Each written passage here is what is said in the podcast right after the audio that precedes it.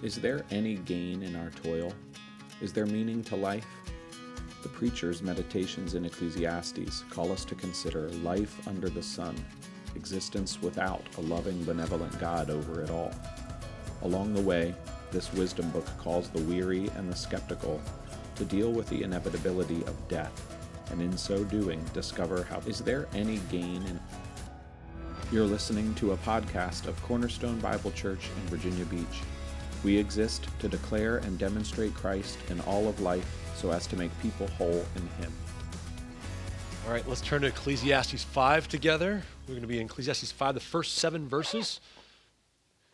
Uh, I want to remind you to join us together tonight at 4 o'clock, kind of, I guess, late afternoon.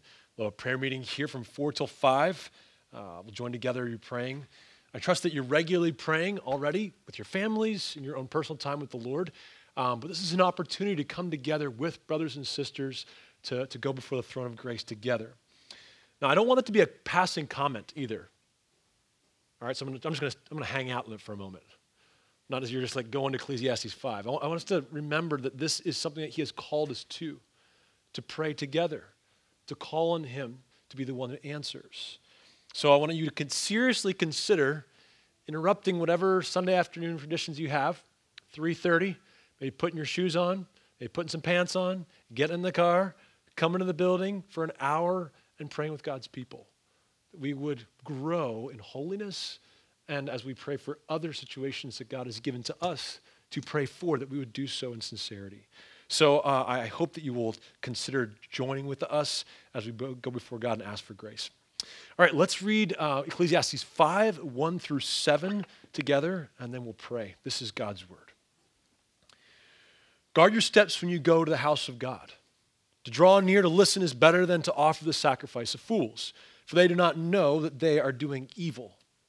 Be not rash with your mouth, nor let your heart be hasty to utter a word before God. For God is in heaven and you are on earth. Therefore, let your words be few. For a dream comes with much business, and the fool's voice with many words. When you vow a vow to God, do not delay paying it, for he has no pleasure in fools. Pay what you vow. It is better that you should not vow than that you should vow and not pay. Let not your mouth lead you into sin, and do not say before the messenger that it was a mistake. Why should God be angry at your voice and destroy the work of your hands? For when dreams increase and words grow many, there is vanity but God is the one that you must fear. Let's pray together. Our Father, we thank you for your grace in Jesus Christ. You have given us your word, and we ask that we would listen. Would you give us hearts that are receptive and ready to obey? God, we ask that your Holy Spirit would change us so that we might obey and love, glorify you, and find true joy in all that you've called us to. Lord, you are great and gracious, and we ask that you'd satisfy with your steadfast love this morning. In Jesus' name we pray. Amen. I want to begin our time by reading three passages from the Old Testament all these passages are going to speak towards what we're going to talk about in this passage, in these seven verses at the beginning of Ecclesiastes 5. Now, before I do that, I'm going to do something that I normally don't do. I'm going to let the cat out of the bag. I'm going to tell you what this morning's all about right now, right up front. Usually, I kind of like to follow the passage along and allow it to open it up and get us to a place where it reveals itself. I want you to take this time and think about what it's calling us to right from the beginning. And as we work through the passage, you're going to see it unfold the whole time. So here we go. Here is the command that you're going to see. This is, this is letting the cat out of the bag. Here we go. Worship, this is what we're supposed to do. Worship God with real awe and reverence. Going through the motions, offering a lot of good religious talk and Christian stuff that we say does not impress God. He knows. He knows what's going on in here, what's going on in here. So the more words that we say to him somehow in some sort of religious nature doesn't impress him. He knows. So he calls us to worship God in fear and reverence. Now, what I'm saying here, uh, you know, we understand that this is not just something that is uh, passing by, but this is something that we recognize has been going on forever. because of this, it's going to be relevant for how you and I start to see this next passage. So I want you to think about that as we go into these three passages. Worship God in real awe and reverence. Going through these motions, these religious rituals or Christian things, or even a lot of talk about God doesn't impress him. So, with that being said, let me take you through three spots. First one is Psalm 51. It's David. He says this O Lord, open my lips, and my mouth to declare your praise. So he's worshiping. For you will not delight in sacrifice, or I would give it. You will not be pleased with a burnt offering. The sacrifices of God are a broken spirit, a broken and a contrite heart. Oh God, you will not despise. Now, you and I understand that the whole Old Testament shows us that sacrifice is right to give it. And, and it's built around this understanding that because of our sin, there must be sacrifice and these gifts to God. But here, David's making it very clear it's not the sacrifice alone by itself, or the money, or the Christian talk that is pleasing to God. The sacrifices of God are a broken spirit, a broken and a contrite heart, O God, you will not despise. Now listen to 1 Samuel 15. Samuel is speaking to Saul. I'll give you a little bit of a synopsis, but at the beginning is Saul's coming back and telling Samuel that he didn't do anything wrong. This is what he says 1 Samuel 15, 20 through 22. And Saul said to Samuel, I have obeyed the voice of the Lord. I have gone on the mission on which the Lord sent me. I have brought Agag, the king of Amalek. I have devoted the Amalekites to destruction. But the people took of the spoil, sheep and oxen, the best of the things devoted to destruction, to sacrifice to the Lord your God in Gilgal. Samuel responds. Samuel said, Has the Lord as great delight in burnt offerings and sacrifices as in obeying the voice of the Lord? Behold, to obey is better than sacrifice, and to listen than the fat of rams. Declaring the same thing. Now listen to the, the prophet Isaiah. Isaiah 66, 1 through 4 says this Thus says the Lord, Heaven is my throne, and the earth is my footstool. What is the house that you will build for me? And what is the place of my rest? All these things my hand has made. And so all these things came to be, declares the Lord. But this is the one to whom I will look he who is humble and contrite in spirit and trembles at my word. He who slaughters an ox is like one who kills a man. He who sacrifices a lamb is like one who uh, breaks a dog's neck. He who presents a grain offering like one who offers pig's blood. He who makes a memorial offering of frankincense like one who blesses an idol. These have chosen their own ways, and their soul delights in their abominations. I will also I also will choose harsh treatment for them and bring their fears upon them, because when I called, no one answered. When I spoke, they did not listen. But they did what was evil in my eyes and chose that in which I did not delight. Now, as we open up Ecclesiastes 5, this is what we're going to be dealing with. I know this is heavy. This is right for us, though. He's giving us wisdom literature. Let me kind of pull back and situate us again from where we've been. In chapters 3 and 4, we saw how we rightly should situate ourselves before the sovereign God of all creation. And last week in chapter 4, we saw how to live in a miserable world was to love our neighbor, to obey his law. But after a conversation like that one, me and you kind of think we're doing okay because, well, look at us. Here we sit. We obviously fear God. We, we go to church. We call ourselves Christians. We are those who would name the name of God and, and pray and do all sorts of Christian things. Because that's true, there may be a tendency for those of us who practice religion, who call ourselves Christian, who worship each Sunday by coming to church, there may be a tendency for us to think that since we attend church, we are on the right side of this wisdom equation. We're obviously doing the right thing. But here in chapter 5, Kohelet is going to help us. He's the caller, he's the one that's teaching, the, the author here. Kohelet is going to teach us that we must truly fear God, must worship Him according to His transcendent nature. Now, that's just a big word. All I'm trying to say is there's immanent nature, the transcendent nature of God. Immanent, He is here with us. Transcendent, God is in heaven, high above us. He is both of these things. But what Kohelet brings up is the fact that the way that we interact with God must take into account that God is transcendent, is far above us. We realize that as he continues to talk. What I mean, though, here is that this idea of, of that God is holy and other and sits on his throne will affect the way that we worship him if we're truly seeing him for who he is. It will be no surprise to you that the way that we're going to talk about this passage all sits on the foundation that's found in uh, Proverbs 9. Proverbs 9:10. You know this verse already, right? Uh, the fear of the Lord is the beginning of what? Wisdom. Let's not. Let's go back to the first part. The fear of the Lord is the beginning of wisdom, and the knowledge of the Holy One is insight. This is where true wisdom begins, and therefore true worship begins as well.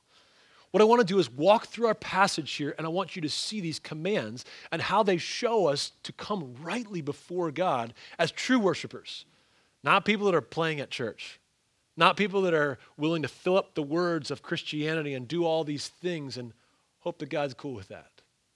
He calls us in this passage to guard our steps when we come to the house of God. He calls us to not be rash with our mouth or hasty to speak many words before God.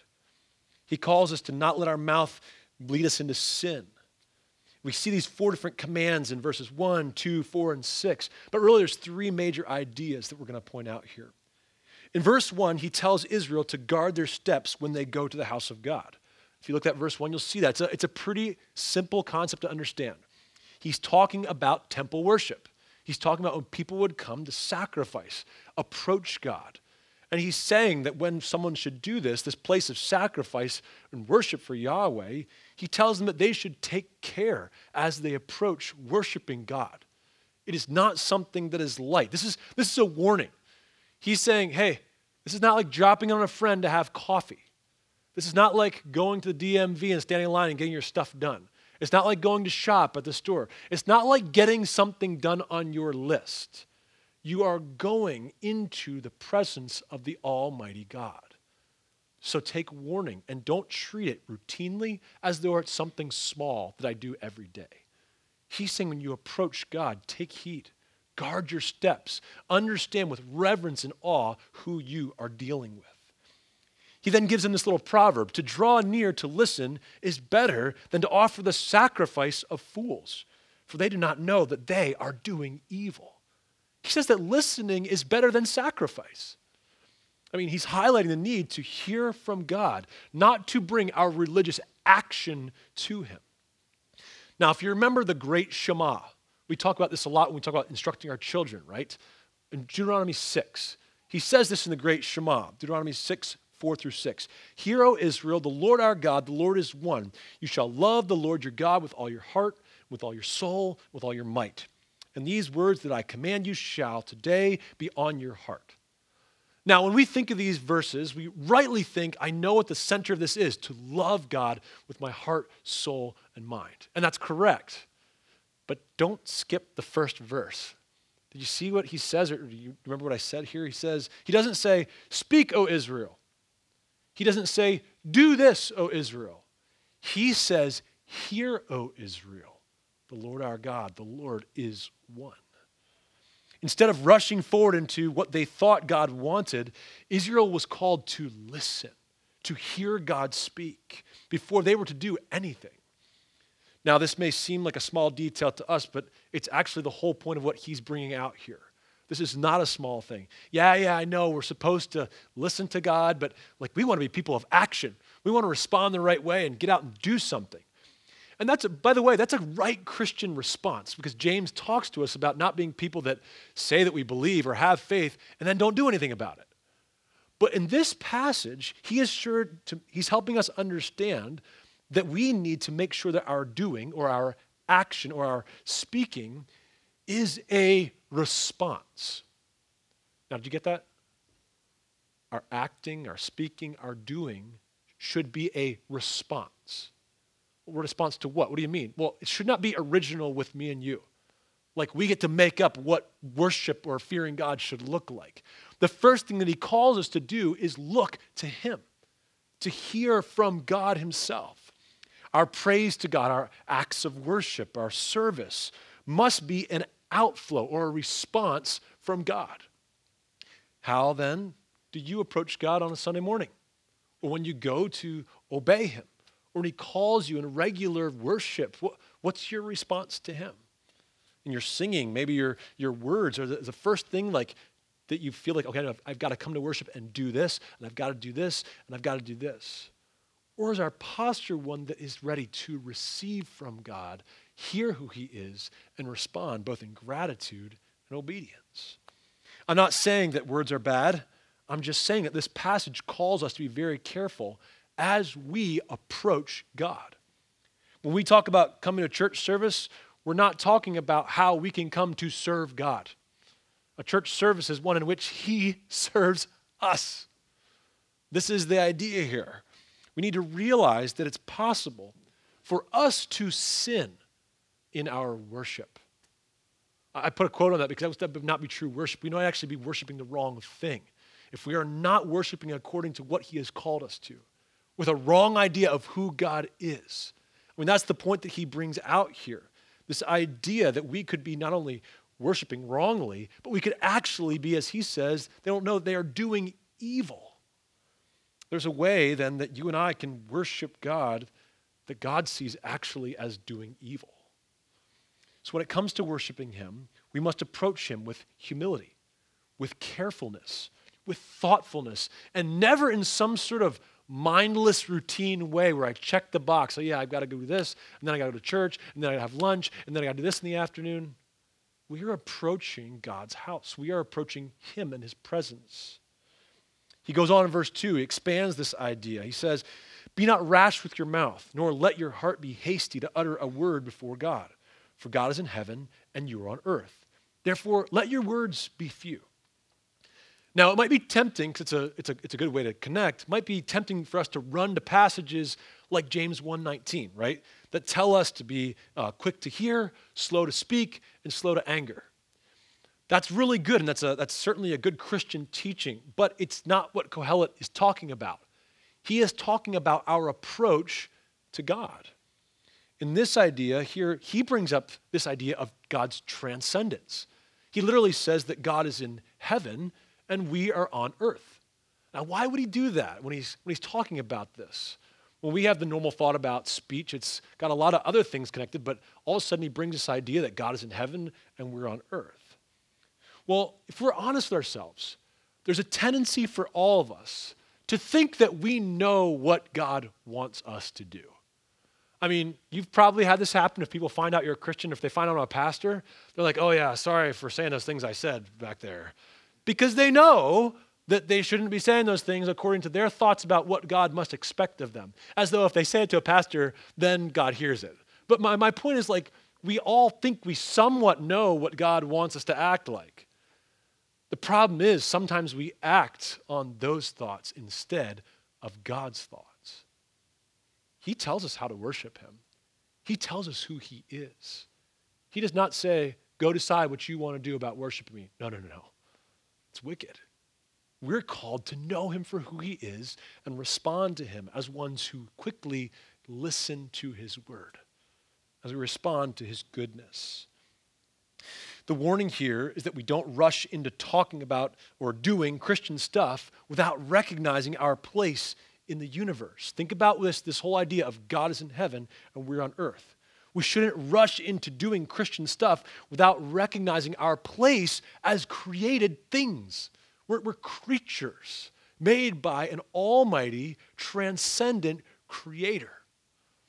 We just went to the Creation Museum, went to the planetarium there, and one of the quick shows they, that they did, it's, it's centered on creation and, and, and God's goodness, but they show you Earth within the solar system. And show the solar system within the galaxy. They show the galaxy amongst all these other galaxies. And you realize how small we are. And you realize that God spoke and there was light. That He spoke and these things came into existence. We are not messing with some sort of idol, that we have to come up with a way that somehow he made all of this. Well, he tells us exactly who he is. Do you see then We should not speak foolishly as though we know, as though somehow we are equal with our Creator. No, we're creatures. Remember that God is in heaven, He's God, and we are on earth. We're created. So don't, like, don't act like you know it all. Instead, he says when we come to worship that we ought to listen. Kohel is simply saying that our mouth, they sure do expose a lot of what's going on in our hearts. Now we know that because Jesus already told us this. Jesus says in Matthew 15, 18, what comes out of the mouth proceeds from the heart, and this defiles a person. Verse 2 then calls us to worship God as a transcendent God of the universe and be careful to speak only when we understand who we are before Him. When you realize that He is in heaven and we are on earth, you realize that He is not the God that you have inside your head. Do you understand? He's saying it's not the one that you make in your heart or your head or your thoughts about who God is. In other words, He's not the God of your shaping or forming. Let's, let's turn that on its head. Actually, you and I are the ones who were shaped and formed by him in our mother's wombs. This is the one who dwells in heaven, and we on earth. So, brothers and sisters, do you worship as a creature or more as, in a sense, like a partner?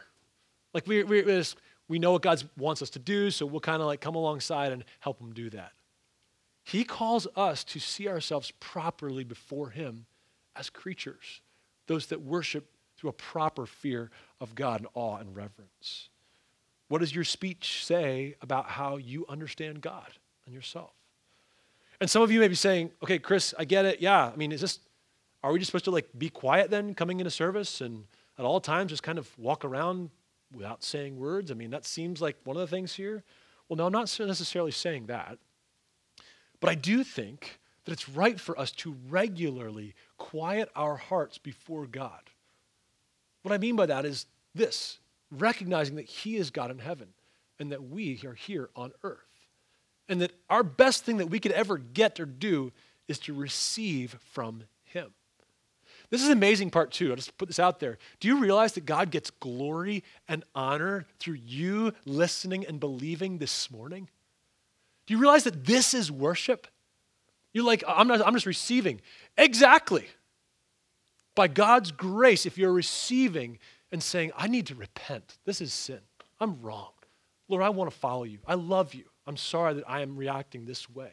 I want to obey and to receive this word. Do you realize that God is working and that He receives honor and you worship through a, a repentant heart? It's a beautiful thing that God does in us. And so as we come, he serves us. It, it's, it, uh, it's right for us to understand that I'm preaching the truth. My, my prayer regularly is that I would get out of the way so that the word would change us together, so that he would constantly work in us and serve us with this good meal. That's what we're here for, wanting. So, what can you do? There's two things, and you already know them. One is you can pray regularly genuinely, Lord, would you reveal yourself to me? Would you show me who you are? Would I not make of you something and then worship it in my own way? But would I see you for who you say you are in your word and change me so that I might fear you properly? The other way is connected with that. How do you know what God's like? How, how do you think He's going to teach you about Himself? Yeah, you all know. It's right here. Guys, this is like, the, the, like Christianity 101. Read your Bible. It's not magic, it reveals who God is. It shows us who He is. And by His Spirit's power working in us, we believe the truth. We repent of our sins. We trust Him. We find joy in obedience and love from who our God is. And so, by prayer and reading His Word, simple means of grace, he continually shows us who we are so that you and I can respond and worship and fear Him properly. So don't be rash with your mouth. Let your words be few as creatures. Now, in verse 3, he's going to give us a brief, punchy synopsis that helps us see how things really are here. If you look at verse 3, he says, For a dream comes with much business, and a fool's voice with many words. What I want you to do is listen for a moment. I'm going to read from three other translations. I think they do a better job than the ESV here. It's a very kind of a wooden translation. It's good, but I want you to listen to this because it's going to get the first part. The first part about this idea about dreams coming uh, from much business. NIV says this A dream comes when there are many cares, and many words mark the speech of a fool. And the Holman Christian Standard Bible says, For dreams result from much work and a fool's voice from many words. Or lastly, there's a more dynamic translation from the NLT. It says, Too much activity gives you restless dreams. Too many words make you a fool. Now, these are helpful. What the author is doing is using an analogy for us. Just as dreams come from tireless work or business, as he says here, so we can recognize a fool by way of them using many, many words. Now, I don't know how many of you can relate to this, uh, how, how often this has happened to you, but let's talk about dreams for a minute. I remember when I first started working at LifeNet Health, this was years back. I was still a seminary student in grad school, so I was learning Greek vocab. I was working on giant papers. I was reading thousands of pages. At the same time, I started a new job which is very intense. I was learning SOPs and learning how to clean and learn how to enter and leave a clean room and how to make sure I was doing the right procedures, all this stuff, while I was working with a brand new set of people, learning their names, and we are all gowned up from head to toe. All I could see was this much of people for like eight, ten hours a day. All the while, all my coworkers, all they listened to was Hot 100.5. I mean, it was awful. All these things are swirling in my brain constantly. And I can remember, this is, this is true, I can remember that this produced both daydreams and dreams regularly for me. It was like just constantly bombarding me with all the stuff that I was doing. And I can remember I would dream of spec sheets and vocabulary cards in Hebrew and scraping tissue and terrible Katy Perry songs in the background. I mean, this was all in my dreams, all this toil and business and stuff going on much business produced these dreams. They were empty and meaningless in one sense, I understand that, but they dominated me even when I was sleeping, my quiet moments. This is the first part of the analogy here. He says that just like much business produces these dreams, so many words reveals who is a fool. Now you and I know what a fool are. So keep tracing that back and understand. One who does not fear God. So what's the point? Well, obviously, don't be a fool. We get that part. But here is he's, he's even pointing out the best way to start on that endeavor is to be very careful with the way that we speak and how much just flows out of us. As we go on, we'll see that he isn't simply saying that we should never speak. That's not what he's saying. He's not saying that we should never pray. He's not saying that we should never do anything. No. Remember who Kohelet is. He's a smart, old, godly man telling us how foolish and sinful we can declare ourselves to be by leading with our mouths instead of our ears in worship. So, Christian, do not multiply words before God. Come to Him to receive. Be marked by listening. Now, he goes on in verses 4, 5, and 6. This t- contains like two kind of t- commands here, but it's one big idea here. He says, When you vow a vow to God, do not delay paying it for he has no pleasure in fools. Pay what you vow. It is better that you should not vow than that you should vow and not pay. Let not your mouth lead you into sin, and do not say before the messenger that it was a mistake. Why should God be angry at your voice and destroy the work of your hands? Now, in ancient Israel, vows were often made to God in the temple, in a place of worship. Let me just read for you Deuteronomy 23. It says, If you make a vow to the Lord your God, you shall not delay fulfilling it. For the Lord your God will surely require it of you, and you will be guilty of sin. But if you refrain from vowing, you will not be guilty of sin. You shall be careful to do what has passed your lips, for you have voluntarily vowed to the Lord your God what you have promised with your mouth. The idea here is actually pretty simple. These promises were made to God in hopes that he would grant a request. And if he did grant the request, a sacrifice or money or something would be given to God. We see this in 1 Samuel, from right at the very beginning. Hannah. Let me just read 1 Samuel 1 11. She is making a vow to God. She was barren, if you remember this. She could not have children. She vowed a vow and said, O Lord of hosts, you will, if you will indeed look on the affliction of your servant and remember me, and not forget your servant, but will give to your servant a son, then I will give him to the Lord all the days of his life, and no razor, razor shall touch his head. She's making this Nazarite vow with this child. If, if he will give her a child, then she will give that child back wholly dedicated to the Lord. This was a very common feature in Israel's experience at the temple. It wasn't required, but it certainly was a part of worship to God. But our author here is trying to make sure that we understand how important it is that Israel treats God as a real, living, all seeing, all hearing, all knowing God. He's the real deal. He's not some figment of your imagination. In a sense, he's saying uh, you should either make no vows, or if you do, you should definitely pay them.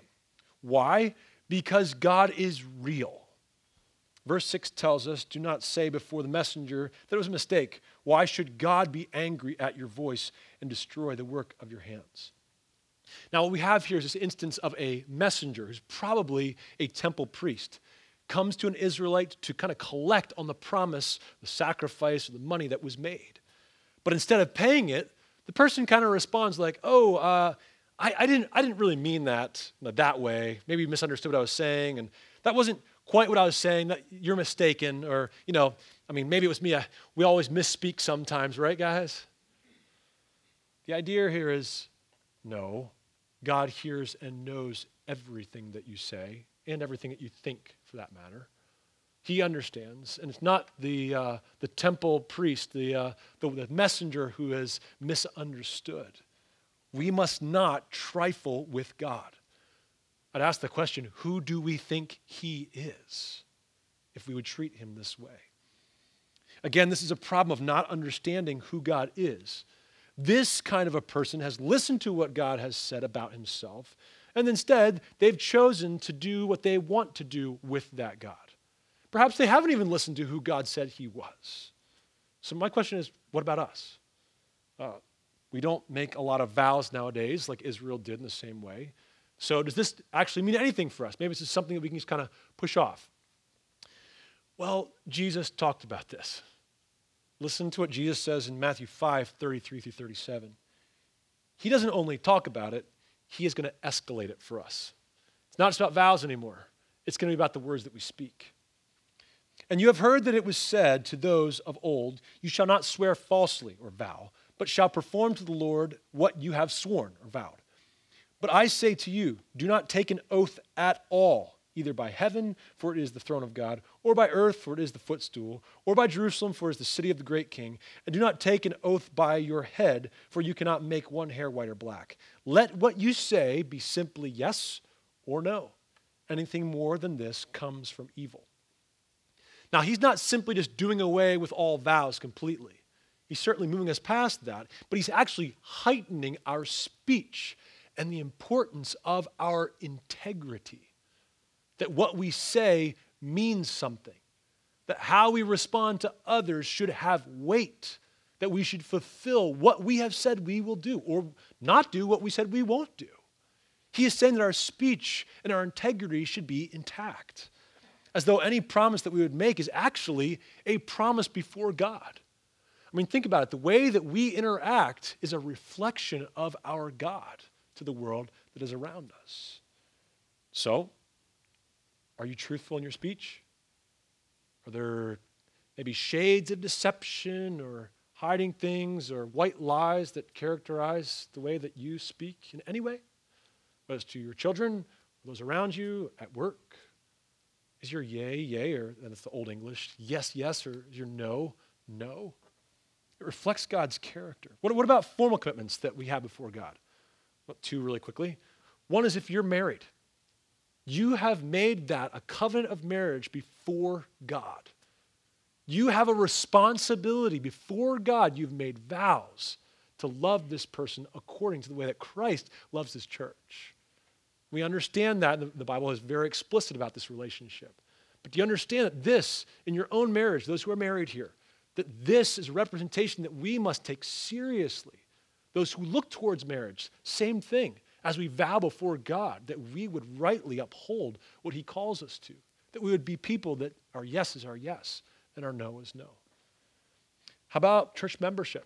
Members, you have vowed to build one another up spiritually.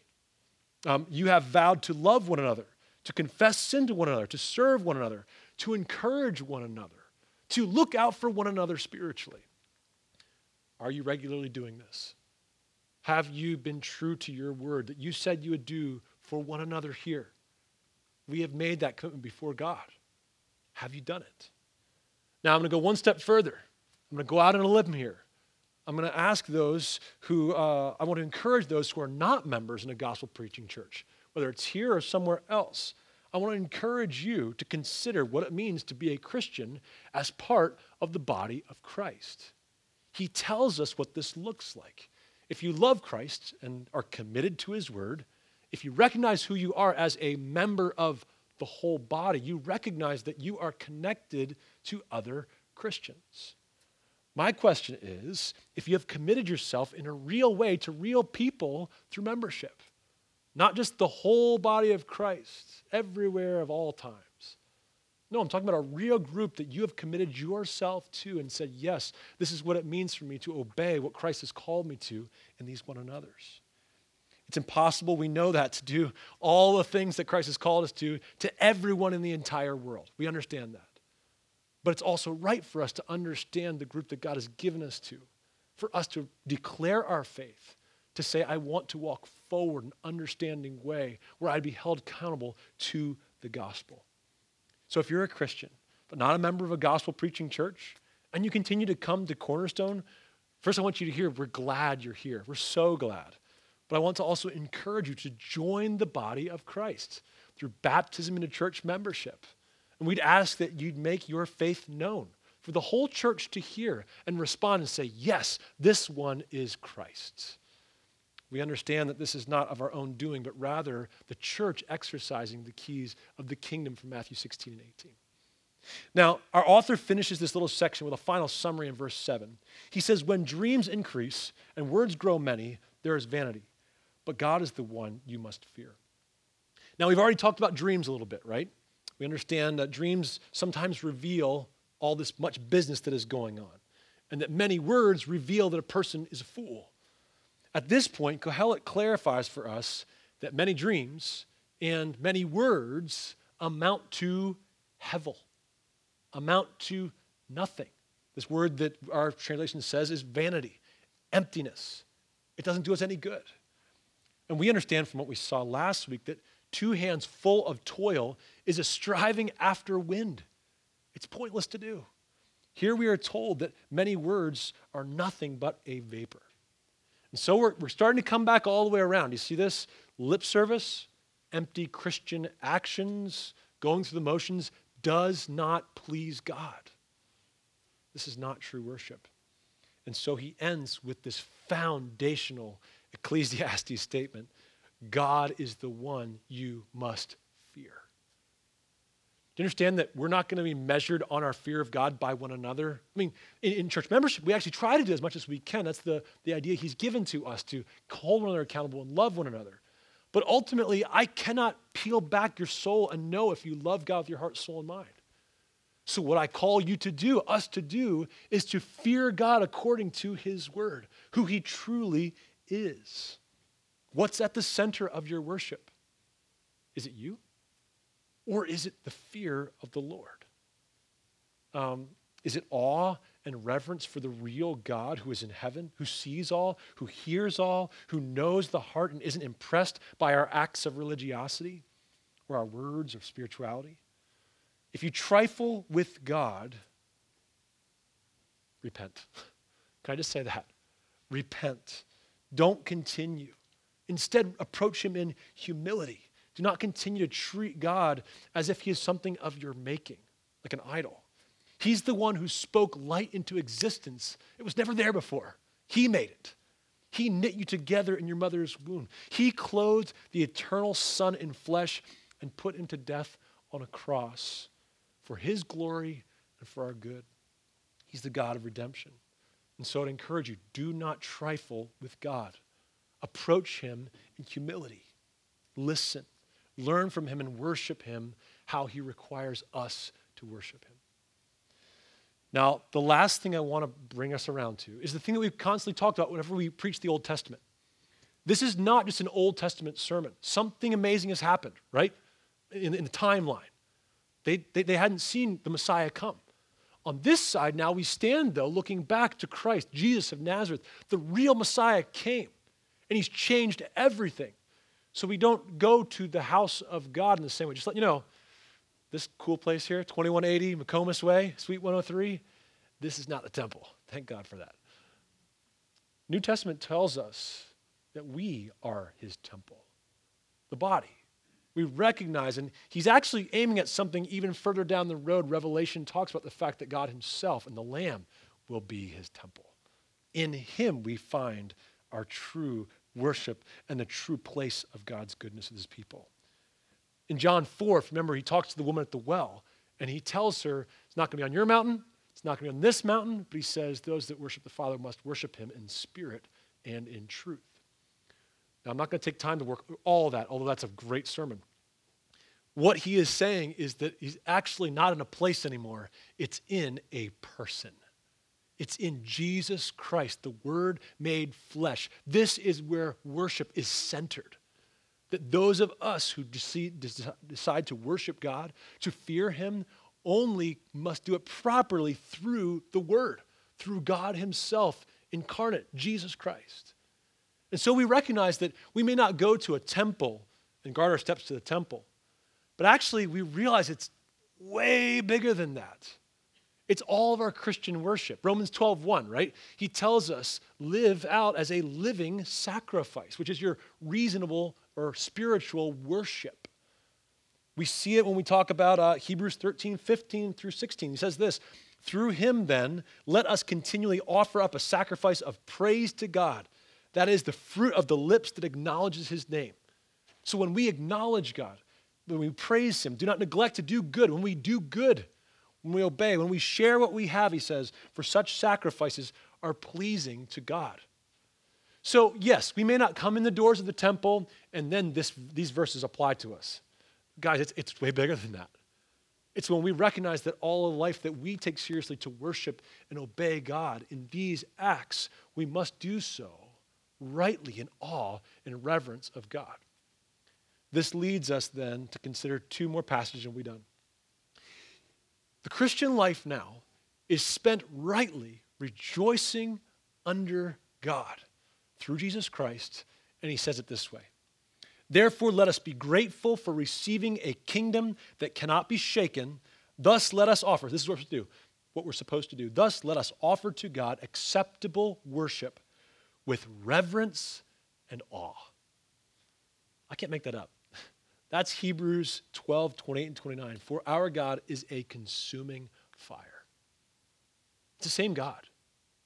Ecclesiastes God isn't different than the God of Hebrews. Same God here. So we must worship him in the same way that he called us to, in true fear and awe and reverence. And then lastly in Philippians 2:12, you know this passage too. Therefore, my beloved, as you have always obeyed, work out your salvation with fear and trembling. For it is God who works in you, both to will and to work for his good pleasure.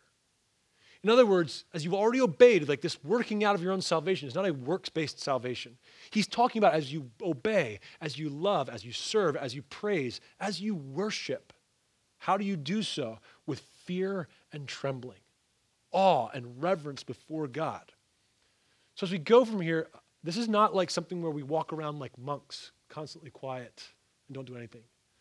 You recognize that this is an inward reality where we have understood who God is?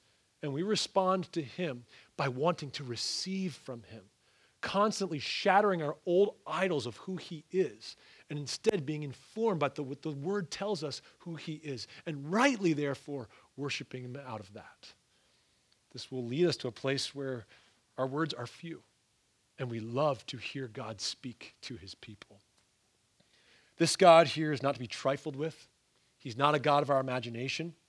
Uh, he hears and sees and knows all things. Thus, let us work out our salvation with fear and trembling. Let us rightly be in awe of who God is and fear him according to his rules and his ways. God alone is the one we must fear. So I call us to do it. Let's pray. Oh God, we thank you for your grace in giving us the word. Would you help us now to respond in obedience? There's just so many different ways this probably can go, but I think it's, for me, it's like just constantly on my heart to say, what kind of idolatrous idea of God do I have? May it be renewed by your word. May your people here see that what they have in their minds must be changed constantly by your word. Lord, I pray that you would give us a humility as we approach you, that we would seek to know you for who you are, that we would be still and know that you are God. I pray that we would not offer what we think are great religious sacrifices, but Lord, you give us hearts that are contrite and humble and ready to receive from you. It's in Jesus' holy name we pray. Thank you for listening to this podcast. If you're not a part of a gospel centered church in your city, we encourage you to find and belong to one. For further sermons and more information on Cornerstone Bible Church, please visit cbcvirginia.com.